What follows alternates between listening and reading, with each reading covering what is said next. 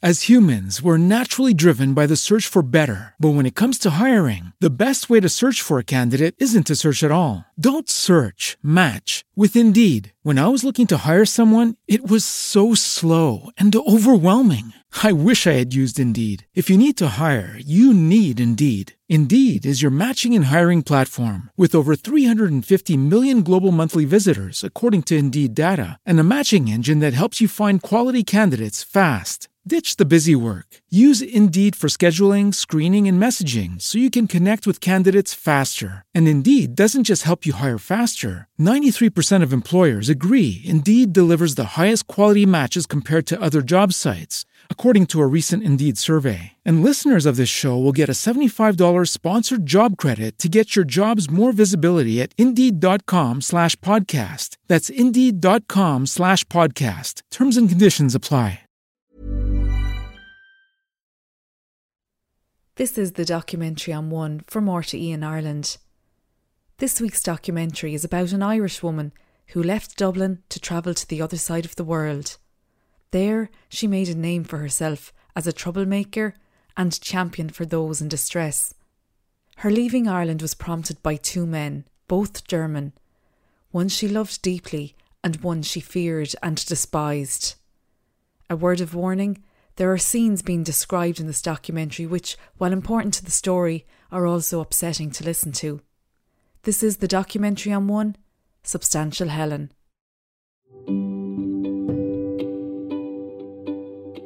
Helen Oxenham is around the same age as the Queen of England. I was born 25th of December 1930 in Cork. Now, Helen lives in Australia, but she's not a citizen because if she wanted to be one, she'd have to swear allegiance to the same queen. I would rather die than do that, my friend. Despite that, the Queen of England has awarded Helen a medal for the work she's done with victims of domestic violence. I don't know how it happened, to tell you the truth, because I not done nothing by the legal way at all. I opened a women's shelter. I, I brought them into the house and I brought them around the back. It's a long story. It's a long story that takes place in Dublin and in the city of Adelaide, Australia, where Helen is still campaigning, even though she's almost 90. You're with David Bevan. David Bevan on Here she is on ABC Radio, Australia's version of RTE. One woman a week is dying at the hands of domestic violence still. It breaks my heart to read the papers. One woman a week, if they were falling out of aeroplanes, would be doing something about it. So, why did an Irish woman get so involved in campaigning against domestic violence in a city on the south coast of Australia? Well, one reason is a tree. The tree is here in a suburb of Adelaide called Christie's Beach. And at the base of it is a plaque with Helen Oxenham's name on it. The plaque honours Helen's work over six decades to protect women and children who've been affected by domestic violence. The reason the tree is significant is because it's right outside the shop where Helen and her family lived and where her husband worked.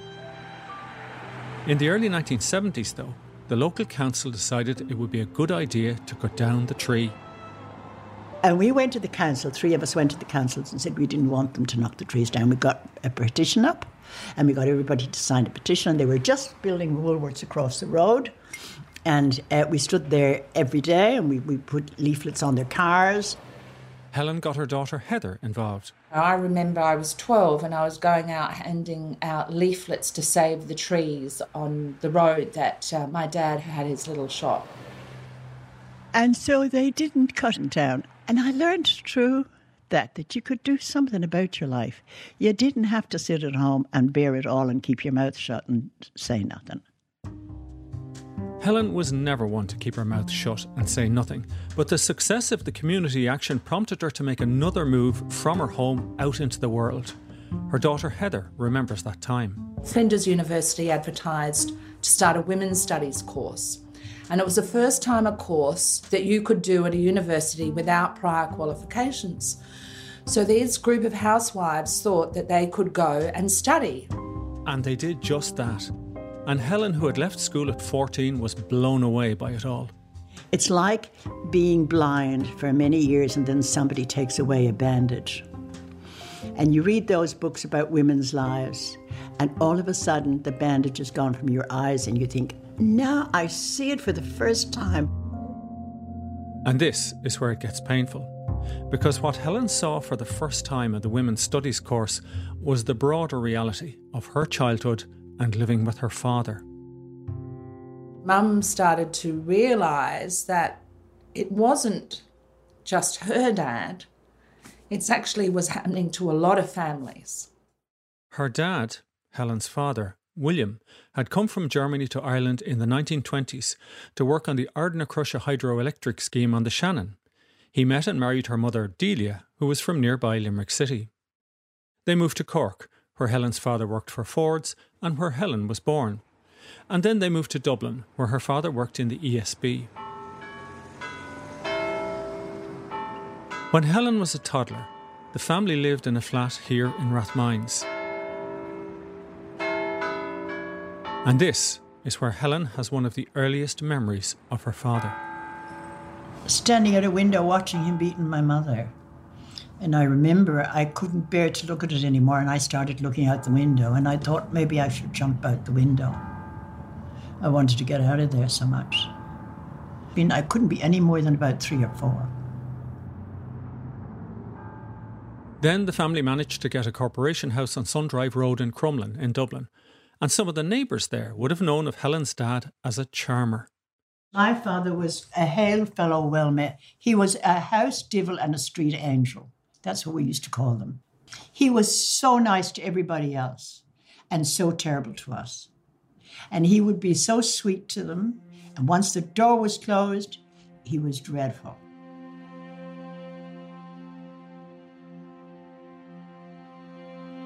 My mother was a very beautiful woman, and she was a very kind mother, and she turned herself inside out and upside down for to keep us safe.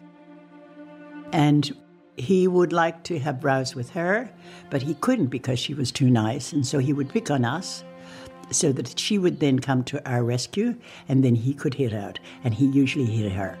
So my memory as a young child is standing between my mother and father, knocking his legs with my fists because my, he was beating my mother.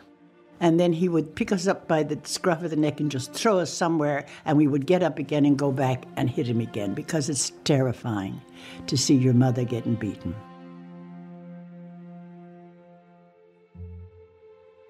Her father's violence continued right into Helen's teenage years, but, and she didn't know it then, that was also when Helen took her first steps away from the family and off to Adelaide in Australia.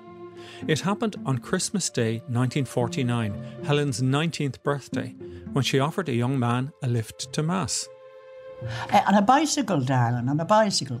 I had a place at the back for him to sit at, and I sat on the seat. Helen's passenger on the bike was German. His name was August. She had met him at a friend's house. He had come to Ireland as a child refugee from post war Germany. Though Helen wasn't just going to one Mass that Christmas morning, she was singing at all of them. I was up in the choir and I was there. He waited all that time till benediction was over, yeah? And that was about one. And he was still waiting there since six o'clock in the morning. We had the first Mass. And then I brought him home with me and he had his dinner. And I thought he'd be it'd be very good for my father. that the two of them could talk to each other and whatever. And then he never left the house. Oh, I don't know. He just became part of the family, be part of. Um, he just would come down very often. Yeah. She never said anything to August about her father beating them. After all, it was the family secret, but August knew. There was Helen's mother's appearance, for example. She wore sunglasses in the middle of winter. Could you, you know, she would go around with sunglasses in the middle of winter. He broke her nose twice. Twice he broke her nose. And she was really beautiful, and she had this nose that she came out with the nose that was all crooked. And, uh, and I remember the blood running. And eventually she had to go and get her nose. Something happened to her nose. And the next time he broke it, it just stayed crooked. It stayed a funny nose, yeah. And so she couldn't breathe through one side of her nose because something happened. So, yeah, she, she was a wreck. Before she was 60, that poor woman died. An old woman she was. His constant visits to the house led Auguste and Helen to going out and eventually marrying in 1952. They went to live in Walkinstown, and Auguste worked as a watch repairer. But he was always sick, or as Helen says now in German, Er war immer krank. the problem was his ears. While he was living as a child on the streets in wartime Germany, Auguste got measles. He wasn't treated properly, and he was left with constant ear infections. And we went from one doctor to the next. And they told him, You can't stay in Ireland because they won't heal. Your ears won't heal. And then you, it, that you'll, you know, it's worse for you. And you'll die early because you'll get blah, blah, blah. It'll go to your brain. So we went back to Germany looking for a decent doctor. We thought maybe the German doctors are better than the Irish doctors. You know, they always think they're better somewhere else. And we went from North Germany to South Germany, and they said exactly the same. And exactly the same was that August needed to move away from the damp climate of Ireland if his ears were ever going to heal. So he and Helen got out a map. And then we looked for the driest place in the driest continent of the, and this was it. South Australia was it. That's how come we came here, yeah. And his ears started to heal. They dried out. When his ears started to heal, he came in and got all excited and said, Today I could hear the birds.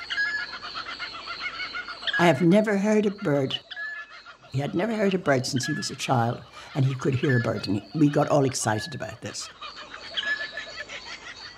Helen and Auguste stayed on in South Australia from the late 1950s. They had three children two boys and a girl. They opened a watch repair shop in Christie's Beach, and the family lived behind it. As well as looking after the children and the home, Helen occasionally helped out behind the counter in the shop. And one day, when she was in the shop, a woman who worked in a nearby local social welfare office walked in, and she and Helen got chatting. And she would tell me about the women that went to the Department of Community Welfare with problems in their marriage. She was the typist in the office, she wasn't a social worker. She would see them come out of the social work department and she would be typing away, and the women were crying and upset. And I'd say, Doesn't anybody ever do anything about that? And she said, I don't know, but nothing seems to happen. I said, I would really like to do something to help those women and the children. And one day she was talking to somebody, a woman that was in distress, and she talked to the woman and said, Go to 73 Beach Road, and that woman will talk to you. The woman came, she talked to me for a while, and she lifted up her jumper and showed me her body, and it was all full of black and blue, and I got goosebumps, and I felt very sorry for her.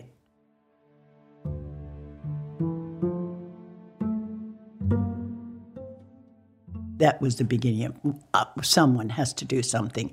I know what it's like to sit there and watch your mother go through that and go to people and nobody wants to hear you and nobody wants to believe you and nobody wants to do something. So, to make a long story short, I decided that we could have a drop in mm. center. I said to my husband, we lived at the back of the shop, and I said to him, I don't like living back here anymore. I think we should move out and I think we should get a, a, real house someplace else. And he said, Oh, all right, then we can do that. I immediately took over the two rooms at the back and I knocked down a window. I went and got a hammer and knocked down the window, made it a door. Terrible job, done a dreadful job. I thought it was going to break nice and even, and it broke all around that way. So I plastered it all with my hands.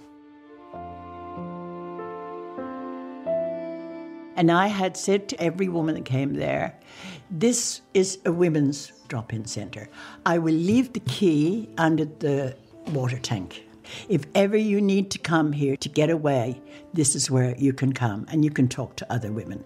And I put the key under the thing, and then every morning when I would go there, there would be a family there. Had slept. They used to walk down Beach Road at night time with their little kids and they'd sleep on the beach or they'd sleep in them big dumpsters. They used to have big things where they put clothes in, you know, the clothes you don't need. They would sleep in there. It was a terrible. So I was quite happy.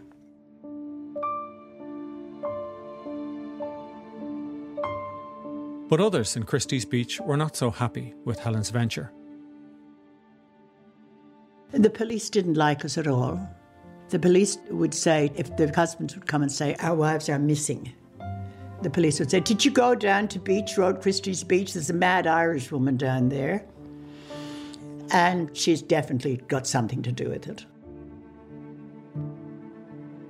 What was happening in Christie's Beach in the mid 1970s with the women's movement has been researched by a radio producer from Adelaide. Her name is Tiarn Cook. So I'm 29 years old, and I guess for me, coming across Helen and her story, it's an amazing history that I wish we all knew a little bit more about because, you know, that time of the 70s where things were really changing and I guess, you know, women didn't have a voice. I did a bit of research and found that there were some interviews with Helen and that Helen had done with other women, and they're in the State Library of South Australia, so you can't actually remove these pieces of audio. That they're very interesting to hear of what was happening, how women were coming together, and they were having these meetings, and they were really kind of leaning on each other and, and kind of gaining inspiration from each other uh, to kind of start to stand up. And I guess these were the, the kinds of conversations that were being had around Helen at the time. And, you know, they would all get together and kind of comfort each other when they were doing these quite difficult things, confronting men in quite scary situations, really. Anyone else looking at it would, would have backed down, but but not Helen. Like she eyeballed people down basically. I think there's one story in the tapes that well man was, you know, running at her and she grabbed him around the neck and pinned him down with her knee and held him down until the police got there and you know the man kind of had said to the police that's that's not a woman that's a man that's a man in women's clothing like because she was so strong and i guess you know when i was speaking to her the other day she just said well, you know, you've got to do what you've got to do, and you just get that strength when you're in that moment and the adrenaline's running. You just get that strength. Helen's daughter Heather was a teenager at this time. We often had upset husbands coming to the house looking for wives.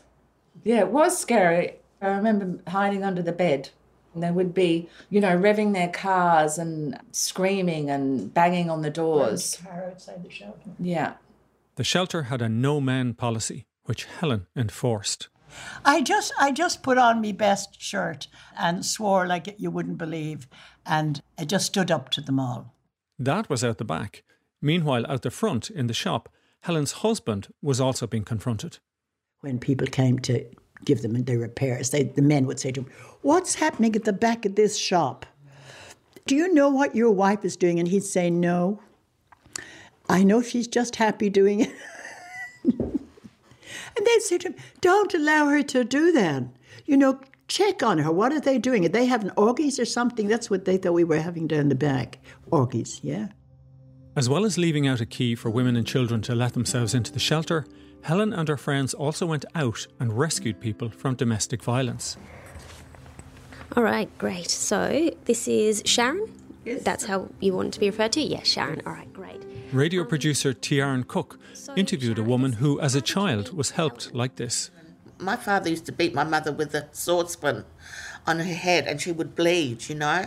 And I was about five. And to observe this, you know, you think it's normal. You think it's happening in everybody's house. So you never talk about it. And then my father took his life in 1976. We were only 14 years old. And my mother had mental health issues and she wasn't able to function or feed the children or anything. So my brother took the mantle of running the house and everything. And he used to beat my mum and I all the time. He wanted me to clean the house, he wanted me to do the cooking. I was only 14. He was my twin brother. And do you think that's where your brother learnt it because he'd seen your father doing it? Absolutely. Domestic violence is not born, with young children. He saw my dad beat mum all the time, hit her with a saucepan in the kitchen. That's just absolutely terrible. And, you know, he just thought, well, that's what you do with women, you know? And I couldn't bear to live there anymore. So we had a friend, her name was Maria, and Maria asked me, please ring Helen and talk to her. So I went to the public telephone box and rang Helen. I said, please, can you come? Can you please rescue me? I, my brother's beating me up. He threw me on the ground and nearly strangled me. I need to run away. My mother doesn't know because she's got mental health problems. She doesn't know how to help. And Helen came with her white van and she had this energy. We both grabbed my stuff from my bedroom, put it all in the van, and off we went to Christie's Beach. She was like an angel. I just thought, oh my goodness, oh, let's do it. Let's. But we had to do it quickly because if my brother caught us, he would have beaten us, and, and God knows what would have happened, you know? Like when, you, when you're in such fear and you need to get away, you know, you just need someone to say, come on, let's go now. And because if the fear is so strong, you just you just freeze, you know. So that's how it was. In some ways, none of this, this courage in the face of threat, was new to Helen. Even though her father terrorised the family, she always tried to talk back, and sometimes with humour.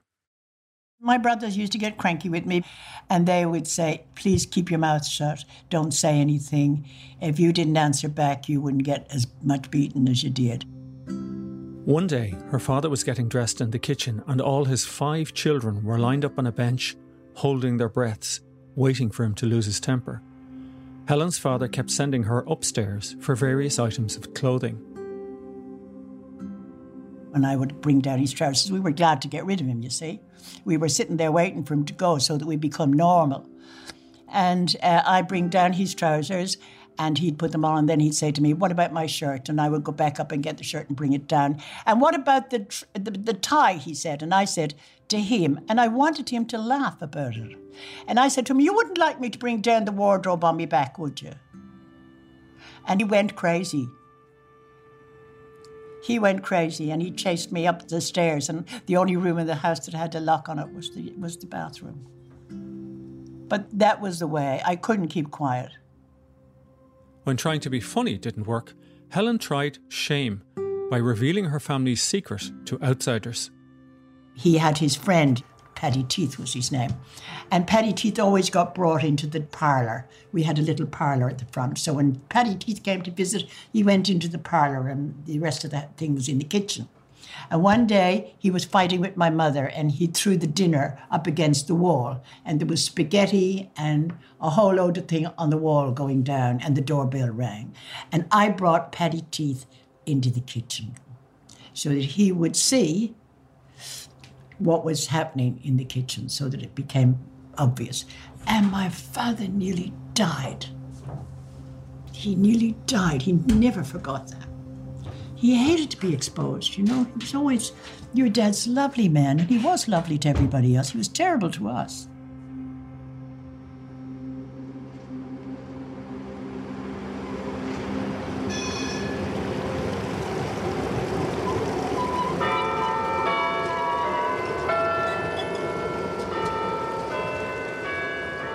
In Adelaide, Sharon, who had been rescued by Helen and her friends, was now going out herself on rescue runs. I used to go with them in the van to, to see and help you know, take things from people's homes and save people from domestic violence.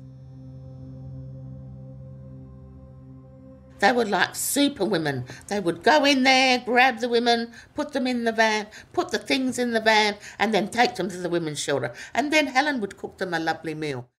While this work was invaluable to families in crisis, it did have an impact on Helen's own family. I forgot about the home front. And my husband was very quiet and gentle and very good, and he would do anything for you, yeah. Auguste may have been quiet and gentle, but Heather recalls that her late father had his own approach to helping victims of domestic violence. You know, he cared about the community as well, so but he did it through supporting mum.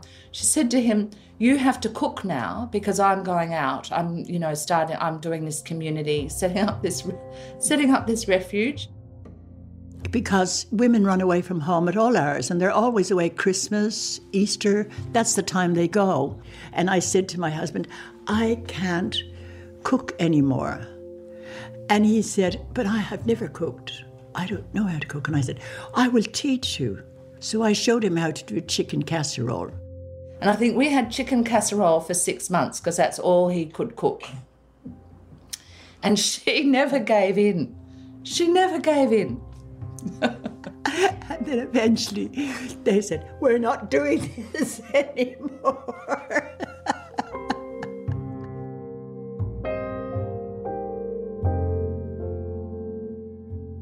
The work was so heavy. It was starting from mornings till night. I was never, I didn't get time to sleep. I was never home. I couldn't be home. And so, you know, my younger son didn't know who I was sometimes. I waited till he was seven until I'd done it. I thought at seven now he should be all right. Yeah, he grew up with a chip on his shoulder about that. He felt, and, and he was quite rightly to do that too. Helen soon became a go to woman for many crises affecting women and children in Adelaide. On one occasion, she got a call at three o'clock in the morning. A 14 year old girl had been gang raped. When the police came across her sitting on the street, she was in deep distress. She said, Don't touch me, don't touch me, you're pigs, don't touch me, you know? And so what did they do? They brought her to the police station and put her in jail. And I went down at three o'clock in the morning and I said, Do you mean to tell me that you have, do you mean to tell me that you have that child behind bars? How dare you? And then she and her friends made an official complaint to the police over their treatment of the girl and they secured a meeting with senior officers. They were talking about the woman, you see. And then I thought, oh, that's how they're getting out of it. They're saying she's a woman. But there was a man down the end who had grey hair. And I looked at him and I just said to him, and they, they were flabbergasted. I said to him, Do you have children? And he said, No, what had that got to do with what was happening, yeah? And he said, Of course. And I said, And do you have daughters? And he said, Yes. And I said, Would you say your 14 year old daughter was a woman? Would you say that she was a woman? And he, Well, no, not really. So why are we talking about a woman? We're talking about a child here. That's what she is. She's a child. And would you put your daughter in, in prison as a child if she'd been raped? The whole thing changed. There wasn't this highfalutin talk about it anymore. We brought it down to the level that it was at. And we got women police.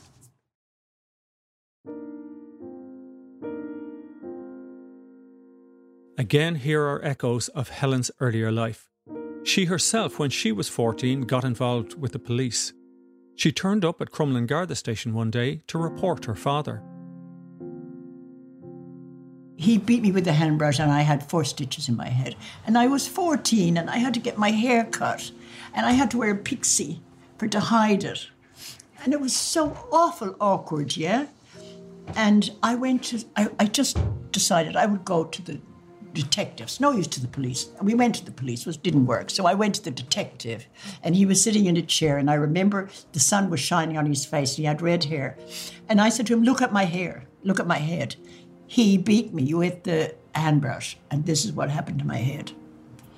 And he said, uh, "Oh, okay, okay. And what do you want me to do?" He said, and I said, "I want him deported. I want you to send him back to Germany. I don't want him to be in Ireland." That's what I want you to do. And he said, All right, okay, okay. Nothing happened. And I took it for granted, well, nothing's going to happen. And I was out playing with all my friends in the in the front, and I saw the man riding on the bicycle, and it was the detective. This was this was months later. And he goes into our house. And I thought, oh, my father's going to kill me. My father's going to kill me now. So they were all playing, and I was standing there thinking, ah. And he stayed there a long time. And then he went. And then my father opened the door and he looked and he said, Oh, and it was awful. I knew I was going to get battered.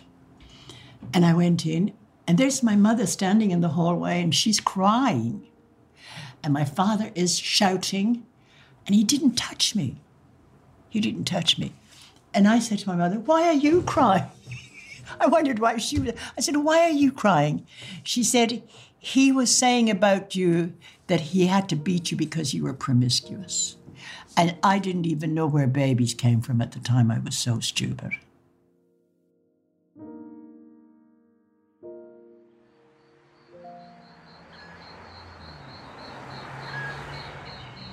In Adelaide, it became clear after a few years that the drop in shelter at the back of the watch repair shop was inadequate.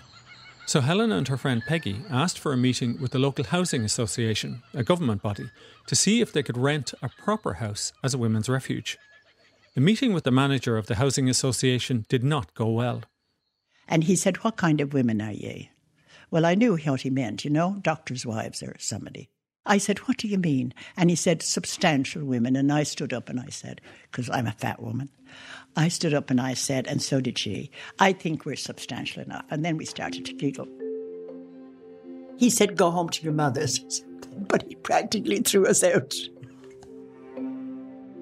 But they actually got their house and they furnished it with furniture from the dump and donations. And to pay the rent, they held regular fundraisers like cake sales of small Australian buns called Lamingtons. We sold them outside my husband's shop.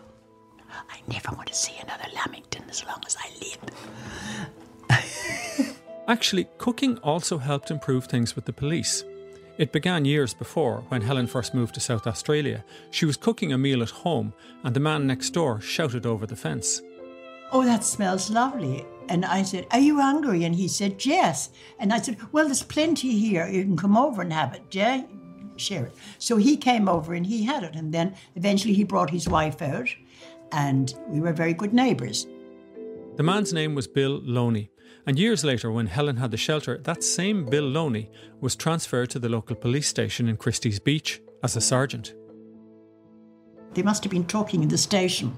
They said there's this Irish woman and she's down the road and we can't even get in to get the wives out. She's holding the wives in there and the husband is supporting her. Her husband is supporting her like that was a terrible sin for poor old August. And so he said, She's an Irish woman. What's her name? They said, Ellen Oxon. You go out of that. She's a great woman. He came down to the shelter, and of course, I said to him, Do you want to come in? And he said, Yes. I said, Do you want to see what happens to women? And he said, Yes.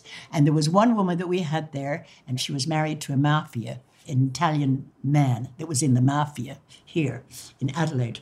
And he would put his cigarettes out on her face. So I said to him, Do you want to see what happens to women? Do you want to see how women look, Bill? So he came and he took a look at her and he nearly died. And he went back to the service, and my whole life changed.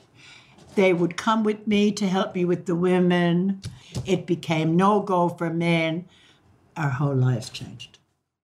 Occasionally, Helen and those working with her helped the women to get out of their violent situations entirely. They would go with them to the family court. So dangerous because they had to face that man again and it was so biased, the courts in favour of men. And if necessary, they would help the women to get out of Adelaide altogether. They did this with the help of volunteers from a variety of backgrounds, from Legion of Mary to local lesbians. I'd never even heard of lesbian women before. When somebody said to me, she's a lesbian, I thought, what could that be? And in Ireland, there were so many religions, I thought it must be another religion. In those days, they used to have a uniform. They'd wear overalls with boots and their hair would be cut short. But they were great girls just the same.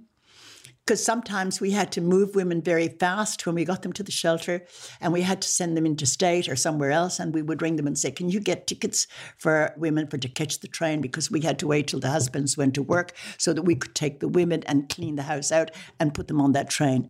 There were also occasions, though, that the women didn't necessarily want to leave their husbands, but before they went back to them, they would make them come and talk to Helen. They'd say, We have to ask Helen, can we go back? And the husband would come and I would say, If you touch her again, if you just touch her again or put a finger on her or the children, she will come here and you won't see her. That burst their balloon. And they thought I was a bully. But I took a great delight when they came to me. I took all my, my frustration out that I had on my dad on them. I thought, you're going to hear this. You guys are going to hear this, what you do to women. This idea of the women staying at the shelter and then returning to their husbands didn't bother Helen. Of course, a lot of them just used it for to make a point, and that was quite good too. She understood these kinds of nuanced situations and she even displayed some contradictions herself. For example, her father beat her mother and his children, and by rights, she should have hated him more. And we loved our father. I mean, he was my father, and I, he, you know, I loved him, but I didn't know why he was the way he was. And the fact that her mother regularly took a beating to protect her children, Helen should have sympathised with her more, but she didn't. I blamed her as a child. I said to her, It's your fault. You married him, you brought him into the house, now you get him out. Here she was saving us, yeah? And, and there was me turning against her as well. Now, you know, I never lived that down. I went back to Ireland years later and I told her, Mum, I'm so sorry I said that. I didn't really mean that. And she said, It's okay. It's okay.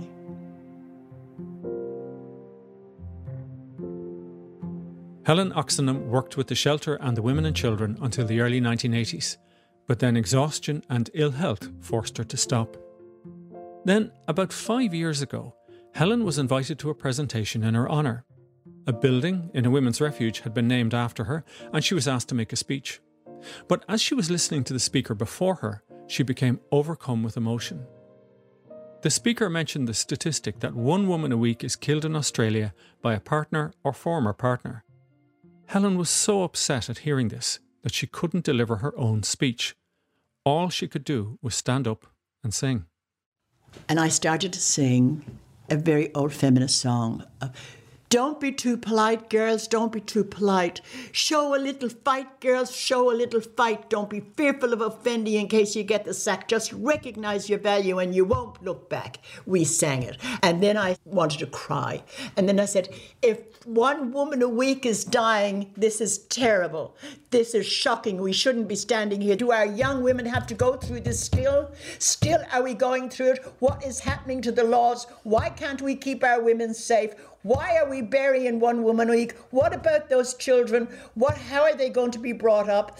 What are we doing? This isn't good enough. She then decided there should be proper recognition of the issue of domestic violence, that the story shouldn't be controlled by NGOs or government agencies, that it should be publicly prominent.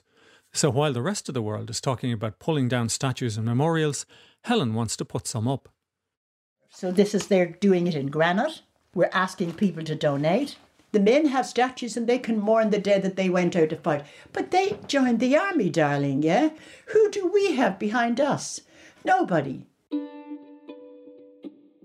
Herself and her daughter Heather have set up a charity to lobby the local authorities in Adelaide to build two memorials where people can come and grieve for those women and children who've suffered and died because of domestic violence. They're calling them Places of Courage. And they're also to have seating so people can sit and share their stories. Mr. Speaker, our community has been horrified by the recent murders of women by partners or former partners. One prominent supporter is a local MP, Katrine Hildyard, who's active in supporting those affected by domestic violence. We were devastated when a woman was violently killed in her unit in Morphett Vale, leaving her children to grieve their beautiful mother. May she rest in peace. I offer my condolences and love to her children, who will never again be held in their mother's arms, to her whole family and her friends as they contemplate their loss. Tiarn Cook, the radio producer, went with Katrine to the proposed location of one of the memorials in a public park in Adelaide. The site here at Old Noarlunga was chosen because we wanted a place where there is an opportunity for quiet reflection. And I mean, this is a beautiful park. You know, looking around, there's these beautiful trees. You've got the river over here, and if you look behind us, there's the hills. It's stunning, absolutely stunning. Yeah. Everybody who meets Helen is struck by her kindness, her compassion, her spirit. I know from my own experiences as a child, domestic violence, when it was occurring in my home, it wasn't something we went out and, and spoke about.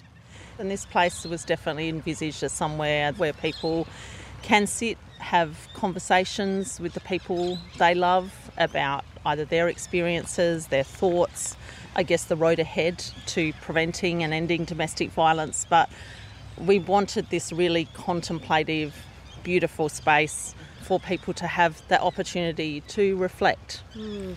And because you said that domestic violence was something that was apparent in your life yeah. at a young age, what would it have meant for you to have a place like this to come to that was kind of dedicated to sharing? What would that have meant? Yeah. So, as I said, I did experience significant violence in my household from my father towards my mother, and as I said, it wasn't something that was particularly talked about we just got on with things. I think if there were more places that engendered conversation, it would have helped to know that, you know, our family wasn't alone, that it was okay to talk about it and to raise these issues and to shine a light and to bring those things out into the open. Good morning. Good morning, Helen. How are you? I'm good, thank you. That's good. Thank you so much. Back in her flat, Helen is still campaigning. She's been on Facebook urging people not to forget those exposed to domestic violence during the pandemic. And this week, she's taken a clipping from the local paper which reports that the Chief Justice of the Family Court in Australia says that the prevalence of domestic violence in the country is now higher than he's ever seen in three decades working in law. Helen also knows that domestic violence is not a problem exclusive to Australia. If you could get somebody in Ireland to start something like I did and help the Irish women, and that domestic violence would become an issue because it's, it is an issue and bring it forward. But all of her thoughts of Ireland don't relate to the sadness of domestic violence. Just a few months before her 90th birthday, Helen Oxenham is quite sentimental about Ireland and recalls happier times here. Oh, Three Little Glentworth Street, Limerick. I know that address. Particularly her summer holidays with her granny and uncle in Limerick. I would get out of the train at Limerick, and my grandmother had somebody waiting there for me, a man with a horse, and, a, and I'd step up on a horse and car, and then the car would go. The horse would go to my grandmother's house, and I spent all of my holidays there. It was great fun in my grandmother's house, and Uncle Tommy was a waiter. And he was so funny. They laughed, and, and we, it, was, was lovely being there. The two of them together was great fun, yeah? She'd say, That shitting Arab that your mother married. She called him a shitting Arab. I never knew what the Arabs done to the Irish. I never did know. You've been listening to Substantial Helen from the documentary on One. The producers were Tiarn Cook and Ronan Kelly. You can look at photos from the documentary if you go to our webpage, rte.ie forward slash doconone. If you've been affected by issues covered in this documentary, you can get contact details for support organisations if you go to rte.ie forward slash helplines. That's rte.ie forward slash helplines. Until next time, thanks for listening.